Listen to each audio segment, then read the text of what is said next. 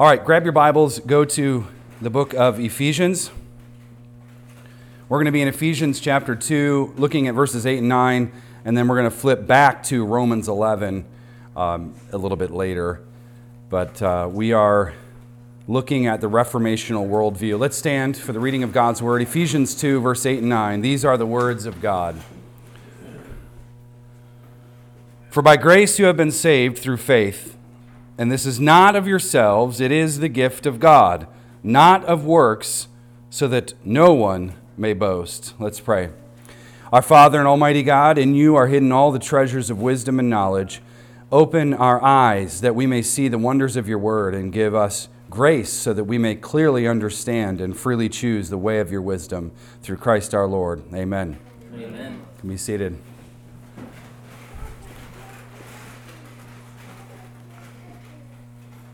So, this is just a, a small two week series, Reformational Worldview.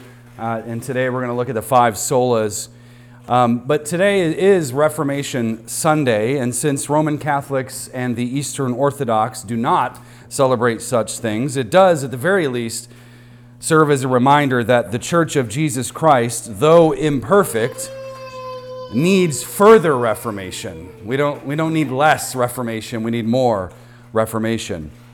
When the Protestant Reformation broke out across Europe in the 1500s, a spiritual awakening had taken root. Men like Martin Luther, John Calvin, Ulrich Zwingli, and William Tyndale rose up by the grace of God to declare the truth of Holy Scripture against the diluted teaching of Rome. At the core of their message was the sovereign grace of God and salvation. Uh, you might say that that was really the central feature the sovereign grace of God in salvation. And of course, that stood diametrically opposed to the works based righteousness of papal religion. Roman Catholicism was broken, uh, medieval Christianity was a problem. And so, of course, they not only taught, but they, and they still continue to teach false religion. And during, during the time of the Reformation, most people were removed or disjointed from public worship and the reading of God's Word. Uh, Mass in Latin, and not many people knew Latin unless you were sort of on the upper class of society. Uh, priests behind the, the, uh, the screen doing the thing with the Lord's Supper apart from the people. Uh, so there was a lot of teaching and, and, practice that had become obfuscated at best. The, the papal entourage, if I can call them that, they believed themselves to be the gatekeepers. They were the gatekeepers of the Christian religion, and thus they were the ones to be trusted with biblical teaching. So it's, it's sort of like, we know you don't understand and can't read, just trust us rather than teaching reading and writing and you know some of the things that had been going on with the development of universities and so on. But they, they just said hey j- just trust us. Um, you don't need a bible in your lap. It's fine. We got it. Um, so questions arose like reading read the bible in your own language and in your own home? This is it's, it's not necessary they believed. And that was really uh, i know it's a broad brush stroke but that's really what the condition was. But men like tyndale uh, believed otherwise. They believed otherwise. They believed that the Bible should be available and accessible. And when the reformers came on the scene, most assuredly driven by the Holy Spirit of God, they wanted to reform the church, not start a new one. They were trying to reform what was there, not just kind of, you know, go and start our own thing. And because of the because of the Renaissance, which recovered the literature and art of ancient Greece and Rome, many of the reformers were going, and many of the people were going ad fontes, back to the sources. So suddenly, many were eager to read the Old Testament in Hebrew and the New Testament in Greek. And Tyndale was an expert um, of Hebrew and Greek. He knew eight languages. It's amazing. A brilliant mind. Hardly anybody in England knew Hebrew, but Tyndale went to Germany, learned and then came back. And he was just a brilliant mind, but everybody was kind of going back to the sources. Um, but that also meant that they went back and read the patristics. They were going back to Irenaeus and Tertullian, Athanasius, Basil, uh, John Chrysostom, and Augustine. Uh, Thomas Bilney was one such scholar in Cambridge, England, and not many of you, anybody ever heard of that name before? Not really. Uh, Bilney, he reportedly said, after sort of an awakening of himself and going back to the sources, he says this At last I heard Jesus. Christ alone saves his people from their sins. I came to Christ, and my despairing heart leapt for joy. So there's an awakening happen happening with the Reformation. And men like John Huss, who was, he was martyred 100 years before Martin Luther nailed his 95 Theses to the church door in Wittenberg, Germany. John Huss had paved the way for a renewed commitment to the Lordship of Jesus Christ and the inscripturated Word of God. Tyndale, Tyndale, interestingly enough, he was, he was just 23 years old when Luther uh, rather surreptitiously started the revolution on October 31st, 1517. But Tyndale was insistent on translating the Bible into the English language. He believed that it needed to be translated and it needed to be free from the kings and the queens and the popes. He, it needed to be set free, so to speak. Roughly 90% of the King James Version comes directly from Tyndale, who oftentimes, uh, when he was translating the Hebrew and the Greek, because many were working off of a bad copy of Jerome's Latin Vulgate, he said, no, we got to go back to the Hebrew, got to go back to the Greek, and we need to take it to English. And so Tyndale um, sort of presented a problem because the English language wasn't necessarily sufficient. So Tyndale made up words. And one of the words, for example, is scapegoat. So, from the Old Testament, the scapegoat was set into the wilderness. I like making up words too, I think it's a lot of fun. But that word, he just sort of, okay, this is what it is. So we'll just scapegoat, throw it together, you know, drop the E for escape and then put it together. And that became a part of the English lexicon. And 90% of the King James Version is from Tyndale in his translation into English. Now, during these years, God had laid the foundation for a world changing movement of men and women committed to the five solas solus Christus, only Christ, sola fide, only faith, sola gratia, only grace, sola scriptura, only scripture, and the fifth one, soli deo gloria, glory to God alone. And we're going to talk about those later. Let's look at our text here. Look at Ephesians 2 again. For by grace you have been saved through faith, and this is not yourselves, of yourselves. It is the gift of God, not of works, so that no one may boast. Now, the Bible makes it clear that grace and faith are impregnable components regarding our union with Christ. They are essential. Grace and faith go together. And here, the Apostle Paul says that salvation is strictly in terms of God's gracious work. It's, it's start to finish God's gracious work. Grace means an unmerited favor. Uh, it could be goodwill or, or graciousness. But the grace necessary to save a sinner comes only from God. It's only from God. It's His grace. So God owes man nothing in this relationship. God owes man nothing. However, man owes God what? Everything.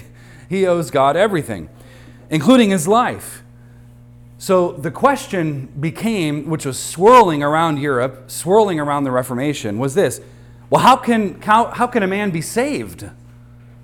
How, how, how is one made right with God? And the answer is simple it's, it's grace. it's grace. But how exactly is grace bestowed? Well, if man has no moral privations or capital to answer God's demand of holiness, well, how can he obtain this grace? The answer is faith. Faith. Faith is the means by which grace is appropriated to the believer. So you think of God gives grace, but how does it come to us? It's faith. Faith is the intermediary in that relationship.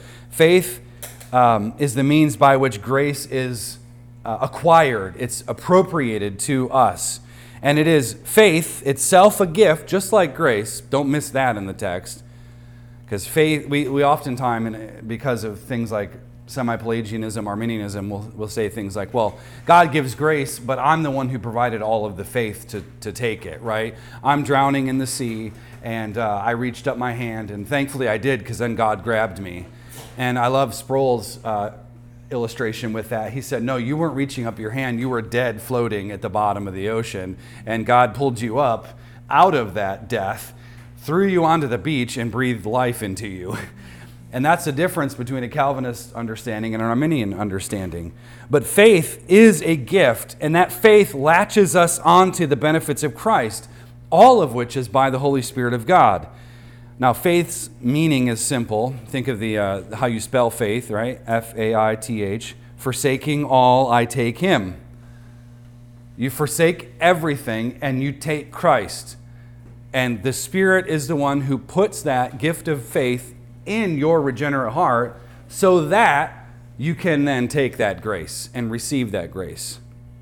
Now, the Westminster Confession of Faith explains what faith truly is. It says, The grace of faith, whereby the elect are enabled to believe to the saving of their souls, is the work of the Spirit of Christ in their hearts, and is ordinarily wrought by the ministry of the Word, by which also, and by the administration of the sacraments and prayer, it is increased and strengthened. It is the work of the Spirit in our hearts, and that is sort of like faith comes by hearing. That's the idea. When the, when the gospel is proclaimed, and, and that's why we can go to the hard places, right, and preach the gospel because it's not up to us. We're not the ones saving them.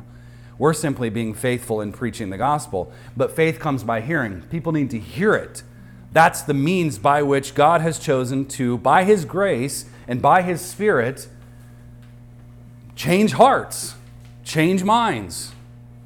It is that type of faith. Faith, according to the confession, yields obedience to God's commands, it trembles at the threatenings, and embraces some of these are direct quotes the promises of God for this life and that which is to come. So faith is the totality of everything. Furthermore, the principal acts of saving faith are accepting, receiving, and resting accepting, receiving, and resting upon Christ alone for justification, sanctification, and eternal life by virtue of the covenant of grace. Those three things are important, and that's what the confession outlines accepting, receiving, and resting. And that's why Paul in elsewhere goes into this conversation about look, like you, uh, this is in Galatians, if I remember correctly. Um, you, you, you came to Christ by, by, by faith and by grace, but you're going to be perfected by your own works. that doesn't work either. You don't just rely on Christ for justification, your right standing. You rely on Him for your sanctification every single day.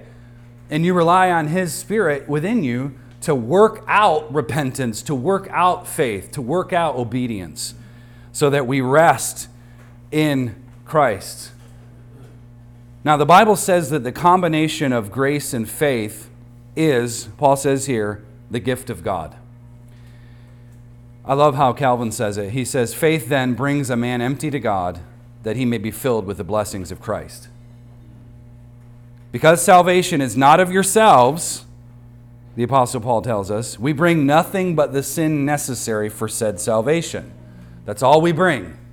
We don't bring our own goodness. We're not reaching up we don't bring any of that.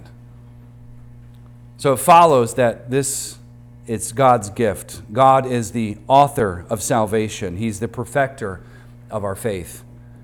And this runs completely against any view of salvation that requires stages of salvation to be achieved by the works of men.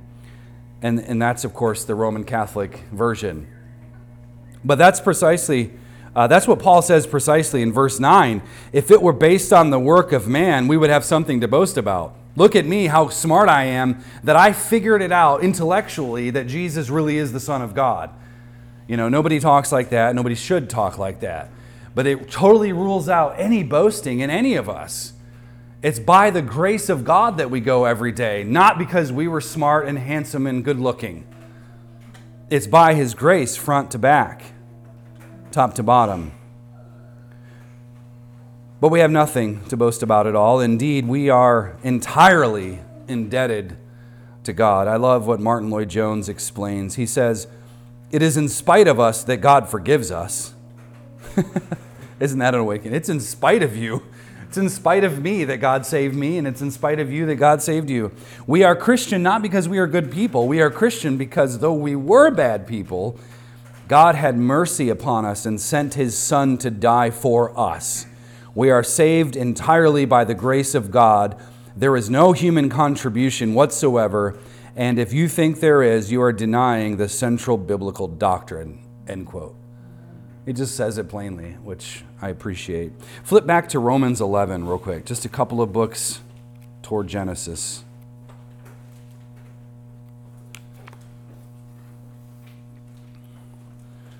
Romans 11:36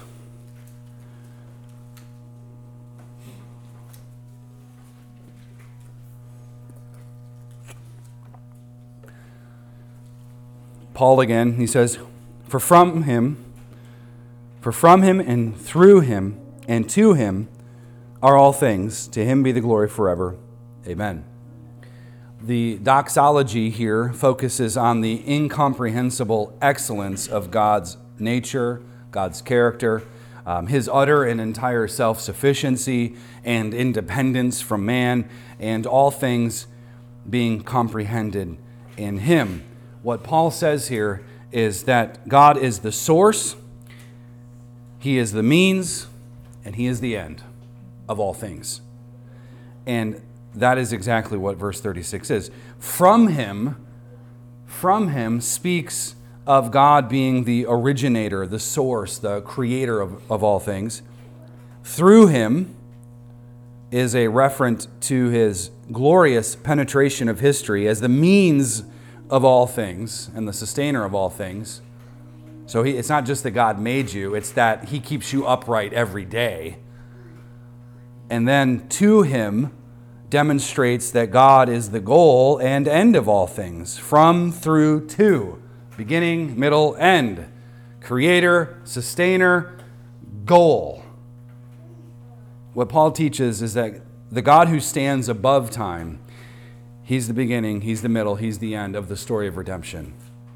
He is the creator, the agent of historical development. Uh, we like to think that God just spun the world around and everybody's kind of doing their own thing and he's, he's away.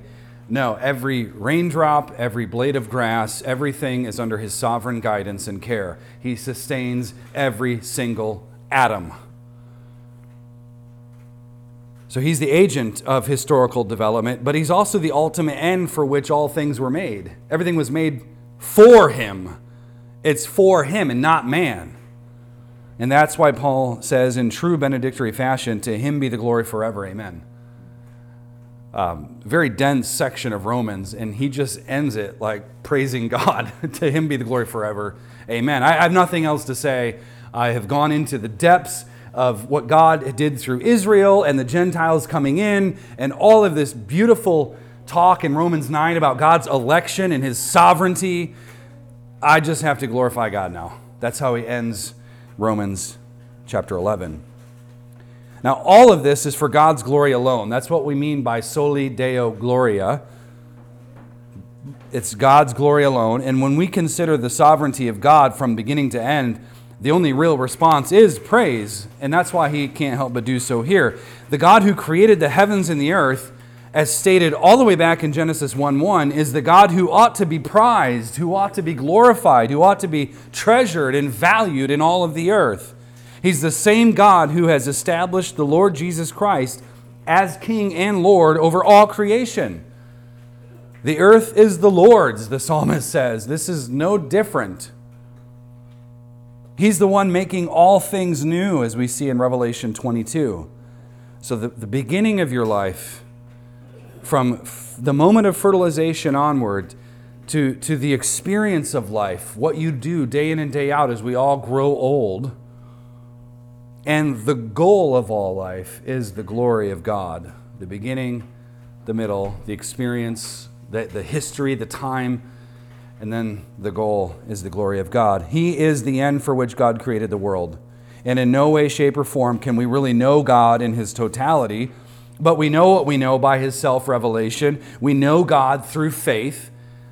That is one aspect of knowledge is through faith. We know him in our hearts. When God's word, the power of God's word attaches us to him, um, we know God truly, and yet we don't know him exhaustively. Um, our brains are incapable of processing that much information. Even still, the knowledge of God isn't purely rational. That was part of the issue with the scholastics. But it's experiential. It's an experience of the heart, the religious root of our being. So all men are in the grip of the power of, of God's word in some fashion. Um, even it's like what, even unbelievers are uh, they exist as image bearers, though they deny it. You, it's like the most offensive thing you could say. not just that you're a sinner, but you're, in, you're made in God's image. No, I'm not. well, I know you don't think so, but here we are. But in the reformational worldview, we confess that all men are smothered by God's self revelation, both in creation, oftentimes called nature, but also in Scripture. And that is because all things exist for the glory of God. So, how shall we then live? The Protestant Reformation was a tumultuous time. John Huss, referenced earlier, was martyred on July 6th, 1415. And that was a century before Luther and Tyndale and Calvin. And he was martyred for allegedly teaching false doctrine. And uh, pardon the grotesque picture and image here, but his, his accusers, they tied his hands behind his back and there was a stake in between running up from the ground all the way up his back. And they put a chain around his neck, tied him to the stake, and then they stacked um, uh, wood piled up all the way to around his neck area, really close. And uh, his murderous, uh, the, the, the murderers, we can call them that, asked him one more time, This is your last chance to recant. It's your last chance because we're going to light the match and you will die. And he said a lot of things in response, but this was perhaps one of the more powerful parts. He said, God is my witness that the things charged against me I never preached, and the same truth of the gospel which I have written, taught, and preached, drawing upon the sayings and positions of the holy doctors, I am ready to die today. And they lit the match and he burned to death all for teaching. And he was a forerunner. This is, again, 100 years before Luther, but he was a forerunner of the Reformation, and he died for it. Once Luther stirred things up 100 years later, at this point the cake had already been baked. uh, there's no turning back now.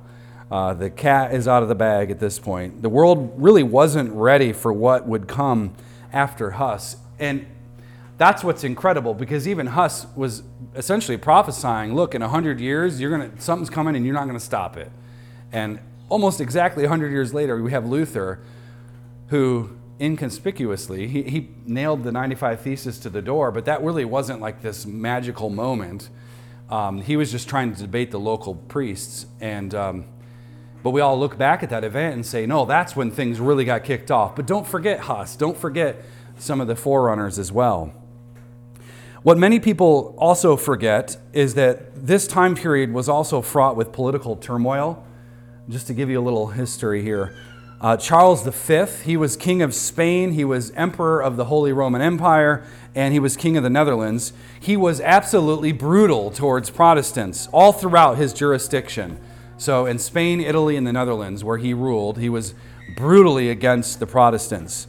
And not only was Charles dealing with the Protestants, he also had Muslims, the Ottoman Turks, who were also uh, invading and trying to take territory. Uh, they were obviously interested in advancing their cause. His son, Philip II, was even worse toward the Protestants. Um, Philip II, who was king of Spain and Portugal, called for Protestants to be tortured and killed. Thankfully, Frederick the Wise, Elector of Saxony, he uh, was a more righteous German prince. He's really famous for helping Luther escape from the clutches of Rome. After the Diet of Worms where Luther was confronted by the Catholic powers. Um, he had to run for his life, and Frederick helped hide him, which is like a great heroic thing, and that's really the only thing we remember him for. Now, who could forget Henry II, an evil man? He was king of France, and he persecuted the French Huguenots. He, the Huguenots were French Calvinists. Uh, Theodore Beza, who was a friend of Calvin, would often help minister to his brothers and sisters, the Protestants in France. Uh, he ministered to them regularly. Henry IV also fought against the Protestants in France, but for him, uh, he issued the Edict of Nantes in, in uh, 1598 that ended the wars and basically tolerated Protestant worship in France. When you think of the Reformation, you can talk about Germany. Uh, many people like to go to England. We love Scotland, John Knox. But don't forget what happened in France. France was a very uh, challenging time because even during the time of Calvin, you had the French Protestants um, being killed. And uh, St. Bar- Bartholomew's massacre is an event you would benefit from reading about. Um, it was a, a very torturous time.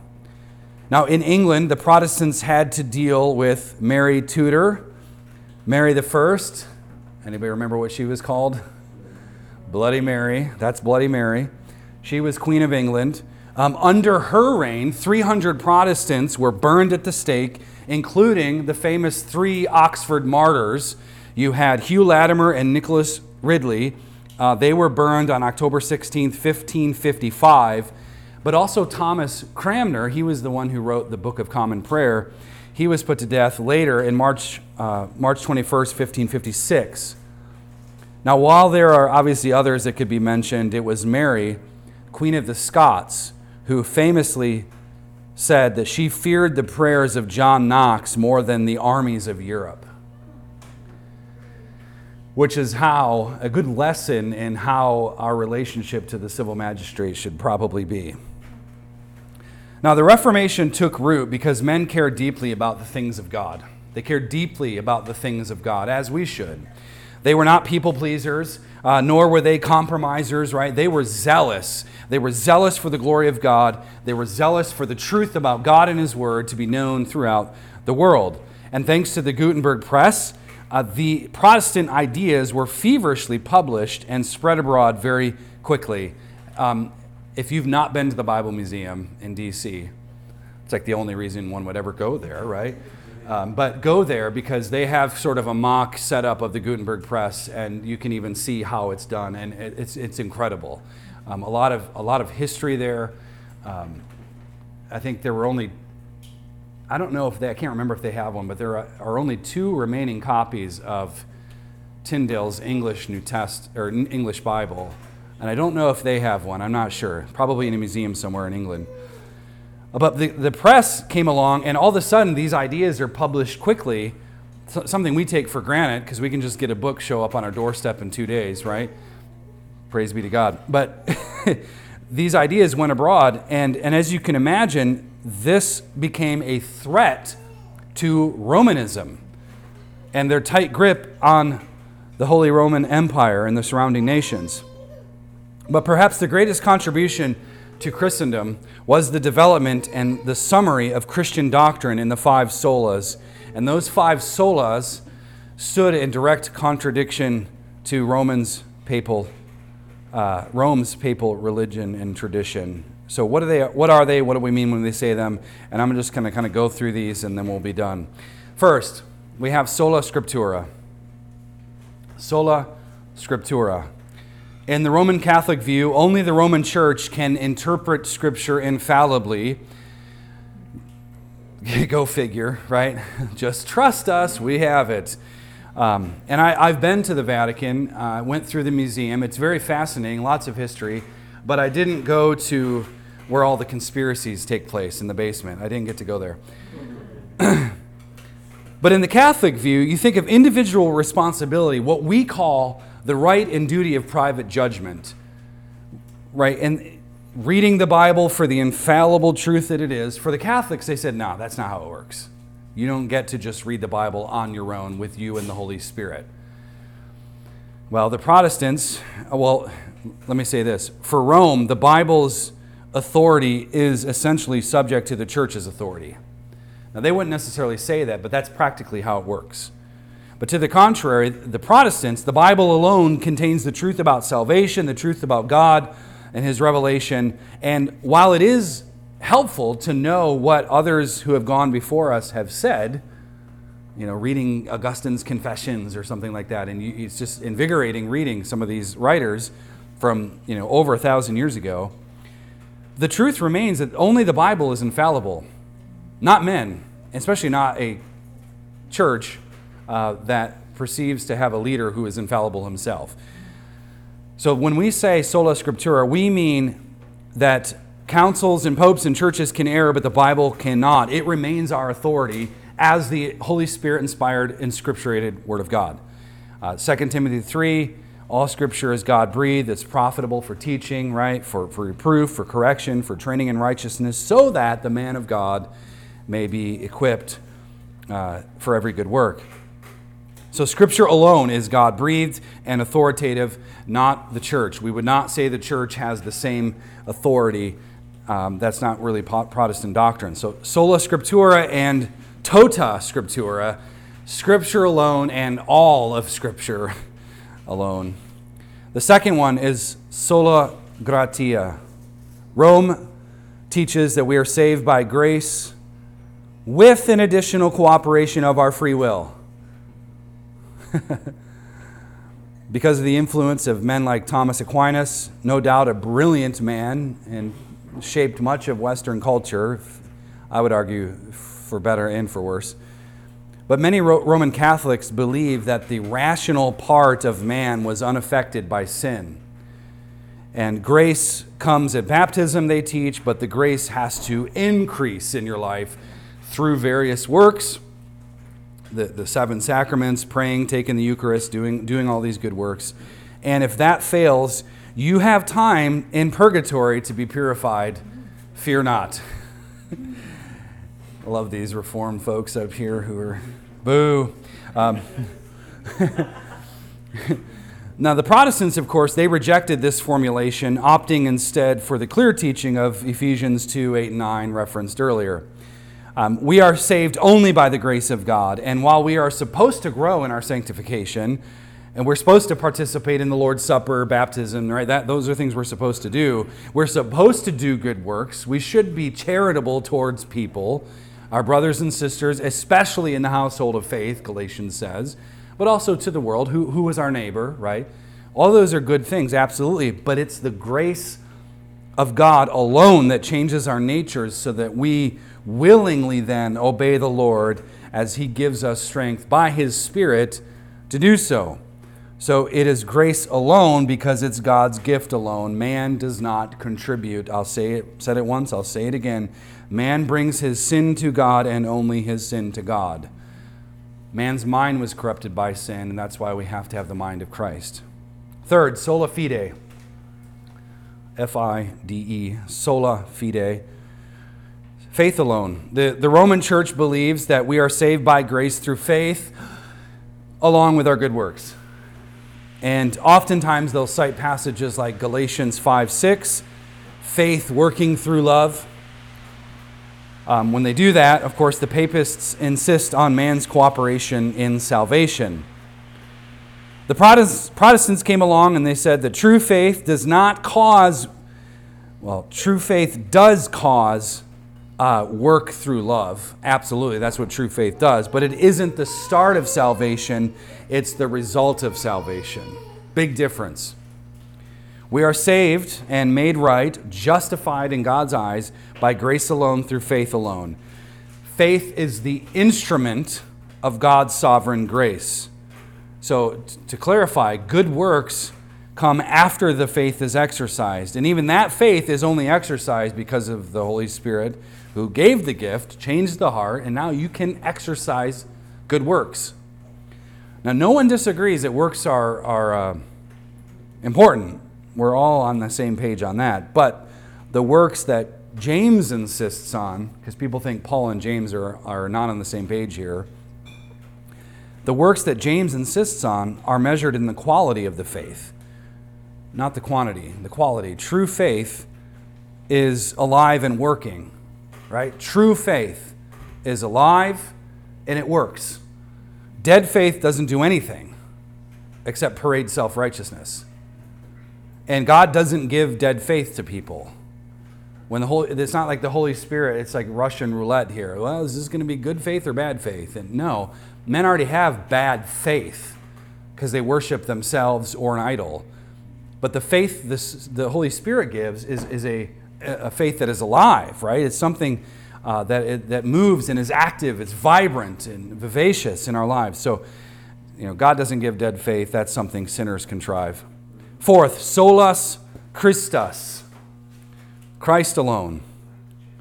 Solus, S O L U S, and then Christus, Christ with us at the end. Roman Catholics believe that Jesus died to gain our salvation. Anybody disagree with that? So far, so good. They are wrong when they insist that Mary, the mother of Jesus, along with the priests, bishops, cardinals, and the pope, that they act as mediators. This is why the Protestants' critique of Roman theology is important. And when it comes to praying and worshiping Mary, they will deny it. We don't worship Mary and yet they'll go to an abortion clinic and rub the rosary, pray to Mary, and leave, uh, offering no real gospel. But Protestants differ, of course, because they believe Jesus is the only mediator. 1 Timothy 2:5 says it very plainly that there is one God and one mediator between God and men, the man, Christ Jesus. That's it. No one in creation, no thing in creation is to function as a mediator between God and men. That role belongs solely to the Lord Jesus Christ. No pastor, no elder, no priest, no husband, no one is a mediator between you and God if it's not Christ.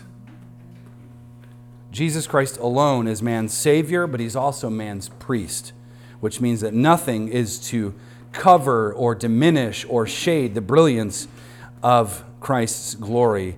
And the whole picture of salvation is painted with nothing but Jesus Christ. So we go to Scripture alone to find that it is Christ alone who saves. And then finally, fifth, soli Deo Gloria, to the glory of God alone. Rome believed that all honor and glory and praise belonged ultimately to God. That seems agreeable. The Protestants believe that since God declares the end from the beginning and since He is the is ultimately sovereign over everything, including man's salvation, Protestants came along and said, well, yeah, the honor and the glory and the praise belongs to God, period. Period. Rome gave honor and glory and praise to the Pope. If you're lucky, you can get close enough and kiss his ring and maybe touch the funny hat. But he's a mere mortal man with a sin nature in need of salvation. Protestants rejected the Pope, calling him an antichrist, rightfully so, and thus the glory truly belongs to God alone. When we understand Romans 11:36 properly, right? For from him and through him and to him are all things to to him be the glory forever. Amen. We conclude that there is no room for human glory, right? Uh, he is the creator, the sustainer, the goal of everything. The, the, the glory is completely and entirely God's. Um, Isaiah 42 8 is abundantly clear I am Yahweh, that is my name. I will not give my glory to another, nor my praise to graven images. The Protestant Reformation recovered the centrality of biblical religion in every area of life. It was the Protestants who rejected both the form and the content of papal religion. It had forsaken all of these basic elements. And we ought to laud them for their courage. And indeed, they had a surplus of courage. And I would say that we probably should mimic them in that courage today. But we ought to do more than simply mimic their commitment to a truly biblical, truly reformed understanding of, of creation, of sin, of man, of redemption. Um, you know, the redemption we get in Christ alone. Um, we thank God for God's work during the Reformation and we pray for God to do a similar work in our day because we need it too. So when we reflect upon what God has done in history, He's faithful to his covenant, right? He is, he is good, he is gracious. He has been faithful to each of you every single day, even when we haven't been faithful. But he is faithful. So we thank him for it. And may you, dear, dear church, rest in these wonderful truths and rest indeed. Let's pray.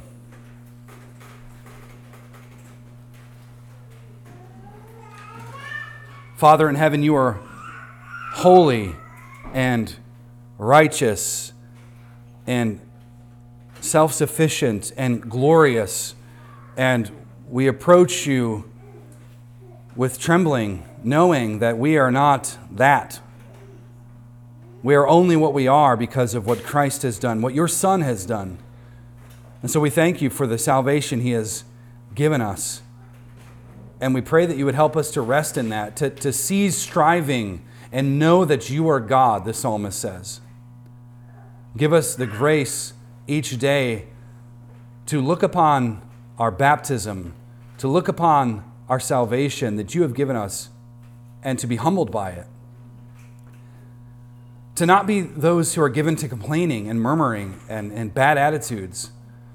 Help us to be grateful and full of thanksgiving for the great work that you do in our lives and the lives of others. And we pray, Father, that by your Spirit you would do a great reformation, another one, a worldwide reformation where hearts and lives are changed, churches repent from their idolatry, child sacrifice ends, statism goes away, and that we could truly live free under your law and your kingdom. So give us the courage to see the task at hand and help us and aid us each day. And it's through Christ we pray. Amen.